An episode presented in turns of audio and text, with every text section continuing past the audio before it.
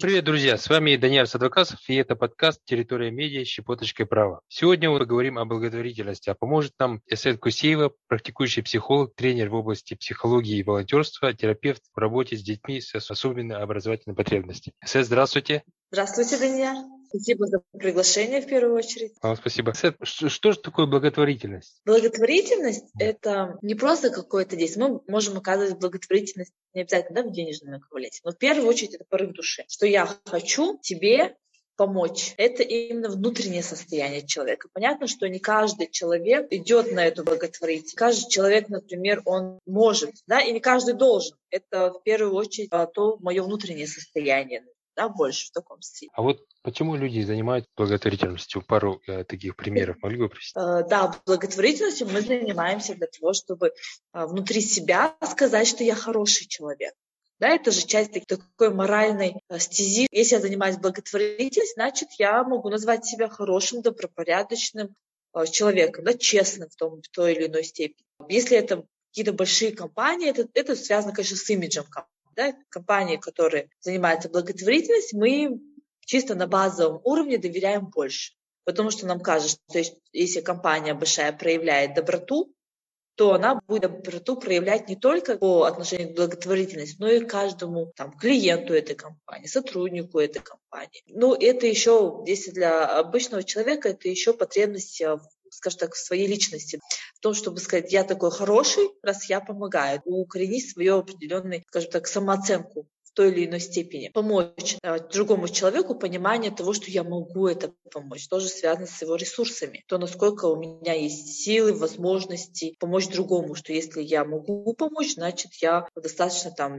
развитый человек, у меня достаточно хорошая личность. Вот в этом плане. Могли бы перечислить, что нужно, допустим, чтобы удостовериться, а действительно ли это благотворительный фонд и как не попасть э, в руки мошенникам и так далее. Благотворительные фонды — это, конечно, классная инициатива. За благотворительным фондом всегда нужно понимать, что стоит не один человек. И благотворительный фонд — это не про то, что я сегодня здесь придумала, что у меня будет благотворительный фонд. Это определенным образом вы должны обязательно спросить документы об организации, эту документацию. Любой благотворительный фонд, у которого все отлично и прозрачно в этом плане, он без проблем это предоставит. Либо они вас отправят на сайт, который есть благотворительный фонд, и вы можете там посмотреть. Кроме этого, у нас есть, например, национальная волонтерская сеть. У них есть специализированный сайт, им также можно написать или на их сайте посмотреть, на какие фонды можно отправлять денежные средства. Конечно, самые большие фонды это вроде фонда ООН, это понятно, да, что он существует. Но есть в каждой стране или какие-то мелкие благотворительные фонды, но обязательно это мы спрашиваем документацию, и мы имеем полное право спрашивать отчет да, о поступлении денежных средств. Любой благотворительный фонд, который имеет хорошую репутацию, который понимает, чем он занимается, он публикует отчет на своем сайте или на своем инстаграм-аккаунте. Но чаще всего у хороших фондов есть сайты специализированные, связанные с их деятельностью. Это никогда не про то, что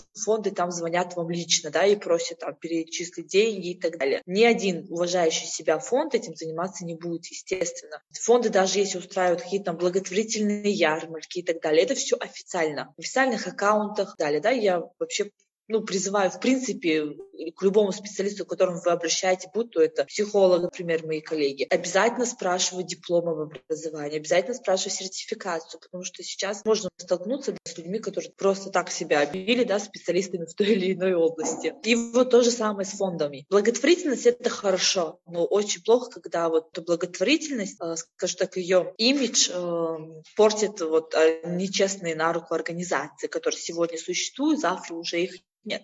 И, естественно, денег с них уже не просишь. Всегда это, если это помощь, например, какому-то ребенку, всегда должна быть документация на этого ребенка, отчетность и так далее. Конкретно, куда пойдут средства. Если этот весь пакет документов спрашивают, то, естественно, можно быть уверенным в том, что фонд реально существует, у него есть какая-то обоснованность. То есть не стоит доверять э, мессенджерам, которые пересылают, допустим, друзья, родственники, да, в WhatsApp то, что пересылает, конечно, доверять не стоит, потому что уровень доверия, ну, как бы, там даже про критичность мышления, да, откуда вообще пошла эта информация, кто ее, потому что, конечно же, человек должен существовать. Обычно, если даже это какие-то рассылки больших фондов, то это всегда с обратными контактами. Это не просто номер карты и все на это.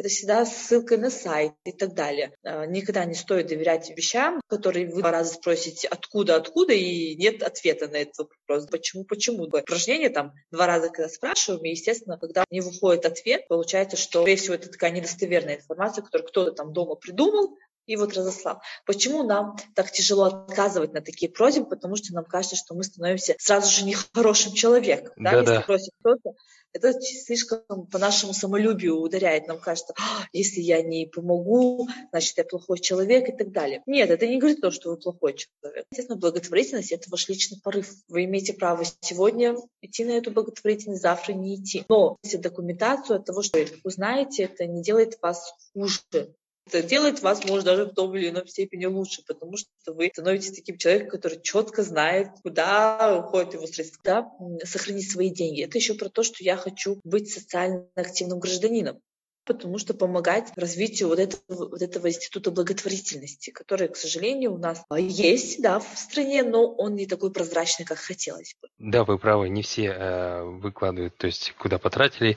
э, собранные средства. Э, ваше личное мнение проще, чем подаяние, вы знаете, э, на базарах, там, как к этому относитесь? Стоит ли давать подаяние или нет?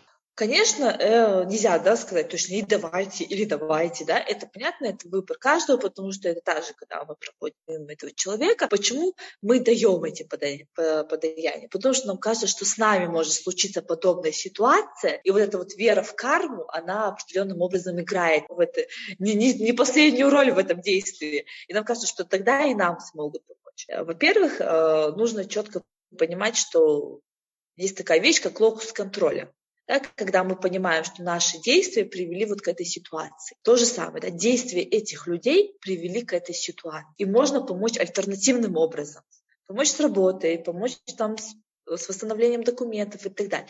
Потому что это вот э, такая же история, да, поговорка про то, что мы даем им готовую рыбу, да, но не учим их ловить. Это, конечно, развивает у человека вот такая ситуация определенного, что, ну, можно ничего не делать, в принципе. Конечно, э, стопроцентно говорить, что все люди, оказавшиеся там на улице, это люди, которые там сами выбрали, то, конечно, о таком говорить нельзя. Но такой процент достаточно большой, даже эти организации, которые большие, там, вроде ООН, которые работают с людьми, находящимися там за чертой бедности или находящимися там на улице и так далее. Они также у них есть статистика о том, что есть такая вещь, что от того, что большие вливания, там какие-то денежные, когда мы просто человеку даем деньги, естественно, он, скорее всего, не выберется из этой текущей ситуации. Но мы должны учить человека, помогать ему не только в плане того, что я дал тебе там, определенную сумму денег, а вот именно эта работа должна быть такая структурная. И всегда, конечно, встает вопрос, куда потратит этот человек деньги. Ну, мы здесь больше на такой уровень интуиции ориентируемся. Если нам человек более-менее, как бы, кажется, что он более-менее такой испытывающий к нам доверие, то мы уже более уверены в этом. Но это все такое очень на уровне субъективности. Объективности в этом вопросе нет вообще никакого. И это, конечно, решает сам человек, естественно, индивидуально. Спасибо. И в завершении это пару советов таких практических. Какие еще вы поделились с нашими слушателями? В первую очередь, благотворительность или волонтерство – это не всегда про то, что я могу дать деньги. Волонтерство – это может быть там помыть квартиру, например, одиноко живущей бабушке и так далее. Это не всегда про деньги. В первую очередь, конечно, когда вы особенно какие-то свои денежные средства отправляете и так далее, обязательно проверяем документацию, обязательно все подробно расспрашиваем. Любой фонд, которому вы отправляете деньги, если это достаточно честный фонд, у которого все прозрачно, они вам обязательно все-все в подробностях ответят и объяснят. У них нет такого, что там мы не будем с вами разговаривать и так далее. К любому вопросу подходить критически.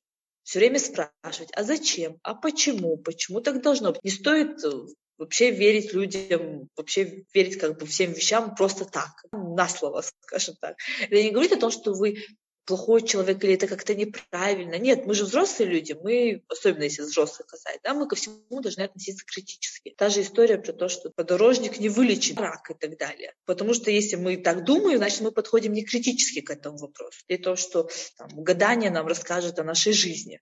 Это же не критический момент. Если мы начинаем там узнавать, спрашивать, мы понимаем, что это в реальности так невозможно. Благотворительность — это классно, потому что это развивает э, социальное государство. Да? То, к чему мы сейчас идем, понятие социального государства. Когда я отвечаю не только за себя, но я хочу быть сопричастна к жизни болеющего ребенка, к дому престарелых и так далее. Тот уровень благотворительности, который вы выбираете, вы имеете право выбирать любой. Если вам кто-то говорит, что вы обязаны помогать больным детям, а вы хотите, например, дому престарелых помогать, это ваше личное желание. Вы исходите из ваших личных потребностей. Она, кроме того, что когда, вы, когда мы помогаем кому-то, мы еще помогаем себе. Да, мы помогаем себе расти как личность, мы помогаем своему эмоциональному состоянию, потому что когда мы кому-то помогаем, внутри нас появляется такое чувство, что мы можем, что мы властны над этим в этой жизни, да, что-то сделать для кого-то. Это такое чувство достаточно теплое рождается в человеке. Вот как раз-таки про благотворительность это я могу помочь. Это еще раз спасибо, что стали гостем нашего подкаста. А я напоминаю, что с нами была Эсет Кусеева, практикующий